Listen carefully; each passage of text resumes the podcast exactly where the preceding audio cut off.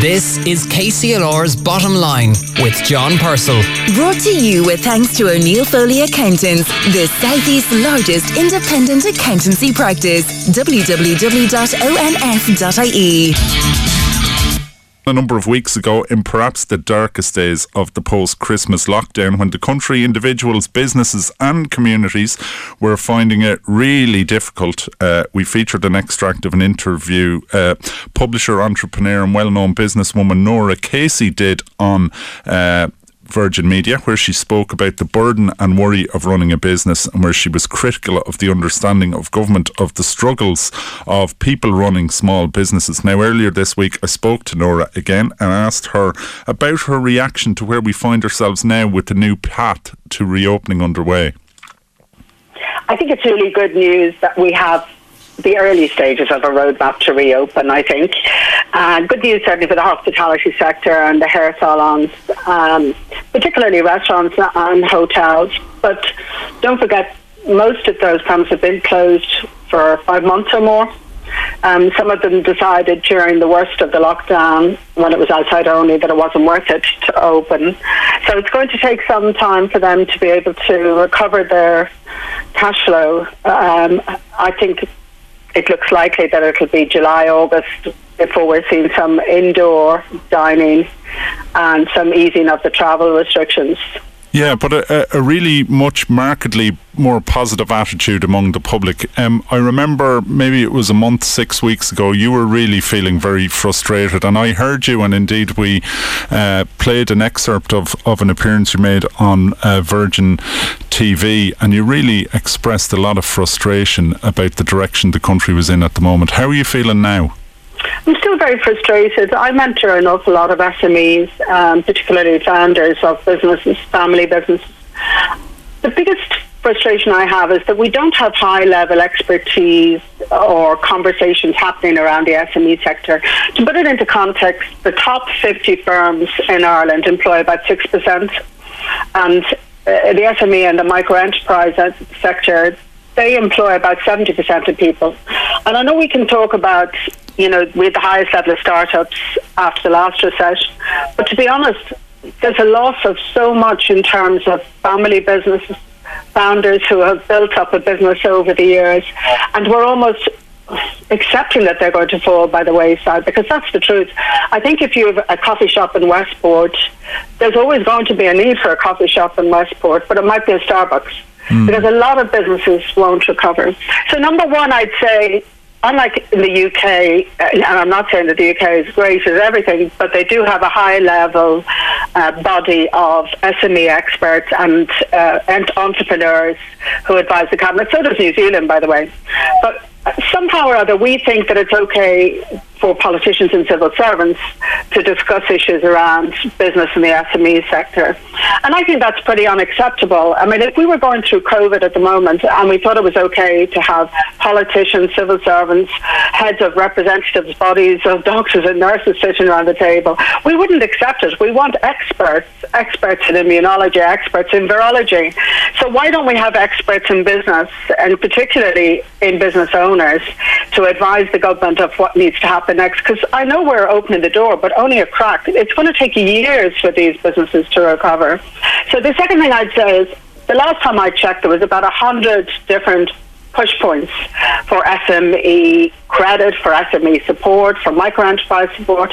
Why, not, why don't we simplify it? you know, it would be so much better if we had a phone line that uh, business owners could could phone. The more of a bespoke service for them. Not it's not one size fits all. So even when we open hotels, there are big groups of hotels that will they will, they will survive. They'll thrive.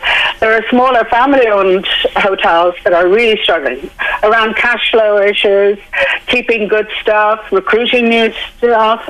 So I definitely think the costs of providing services has gone off. And we know through multiple surveys that have happened that issues around cash flow are very significant for some of those SMEs. So they still need support. They still need access to credit schemes. And then the, the third thing I would say is in this country, we obviously had the wage subsidy scheme. And this, I have to be very sensitive when I say this, and I am going to be sensitive. So it started off with about 40,000 businesses, and, and they got about 1.4 billion. And then we went to the temporary wage subsidy scheme, and 3 billion was paid out. But the vast majority of that was paid out to huge, big companies. People that aren't even Irish owned uh, availed of a huge amount of that support. And the argument for that is that they employ people. And of course, we should ensure that people were kept employed all the way through the pandemic. But it's not one size fits all because I think Irish SMEs deserve to have the overwhelming amount of support now. Because if you're a big business, big restaurant chain, big hotel chain, your recovery is going to be much swifter. You've got deeper cash reserves than some of the family owned businesses on the high streets around Ireland. And why do you think, Norah, uh, that we've got to this place? Um, you know, Ireland prides itself on community and, and, Irishness and so on. Why do you feel that that small and medium-sized Indigenous business has been neglected, as you suggest? because they don't have one representative group. I mean, even the lobby groups that represent one sector don't don't represent everybody within that sector. So it's very hard, I think, for their voices to be heard, and they're not as easy to say they all have the same turnover issues, they all have the same staffing issues, they all have the same cash flow issues. A lot of business owners don't even have pensions, so they put money into property in the last, hit very badly in the last recession. So they didn't have the ability to take out more loans. You know, the government initially thought, oh, we would provide loans for, for business owners. And even though I and anyone else could have said that's not going to work. They're not going to take more debt on board with such uncertainty about their business and their ability to pay it back. Um, but now maybe there is a chance to look more strategically over the next three years as to how you can build those businesses up again. If you imagine a high street uh, or a small town in Ireland where there's hotels who've really struggled. I mean, fine, we're opening again, but most of those hotels survived on overseas tourism, and it might be some time before we see that back again. And then you have restaurants, you might have crafts, you might have suppliers on the periphery of the town from the rural community.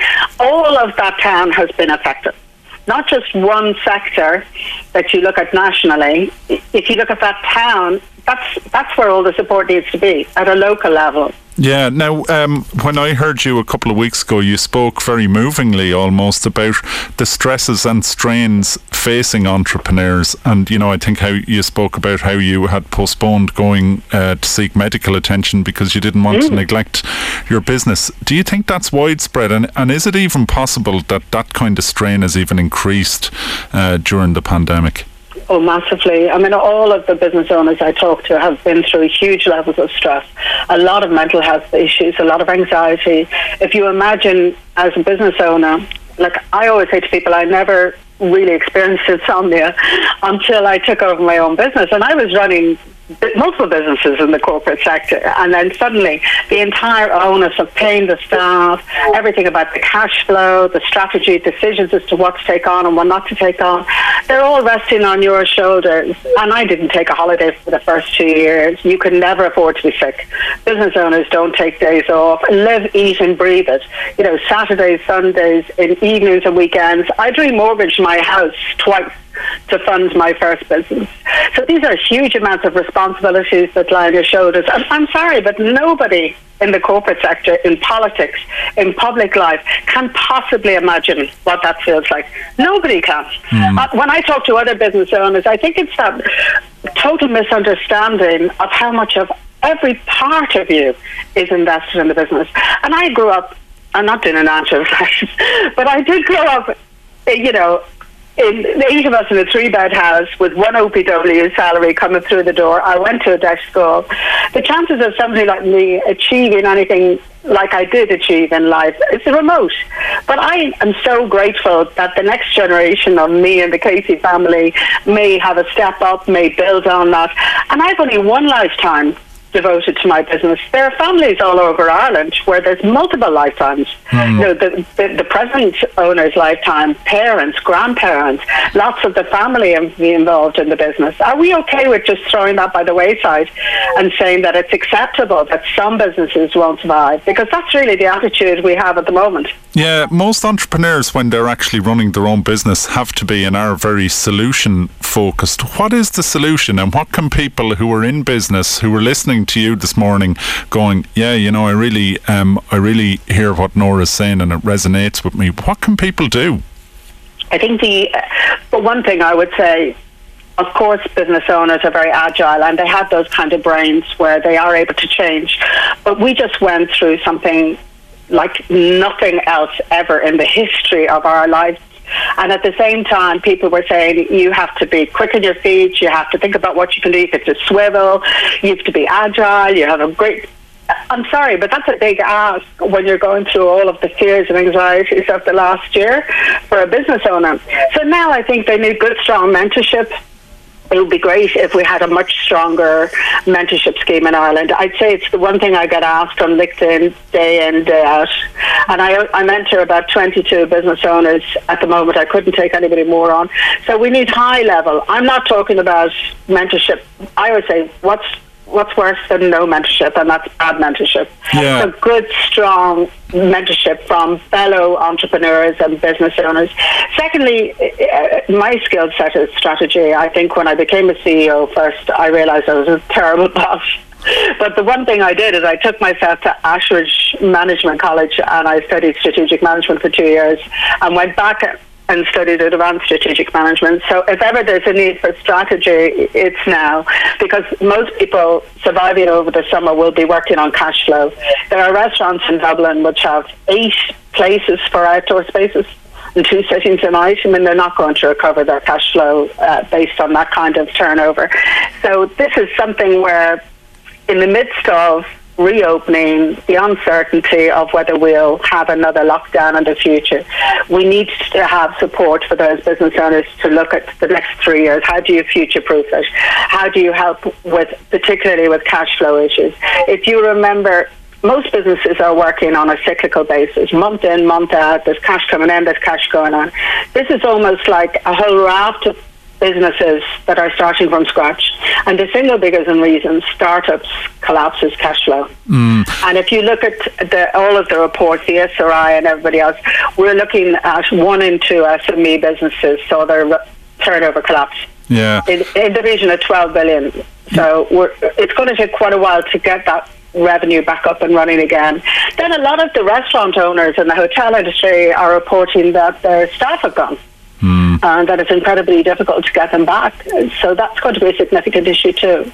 Norah Casey there talking to me earlier in the week about how she sees the challenges ahead for small businesses. The bottom line on KCLR with John Purcell. Brought to you with thanks to O'Neill Foley Accountants, offering a broad range of business and advisory services to businesses large and small across the southeast.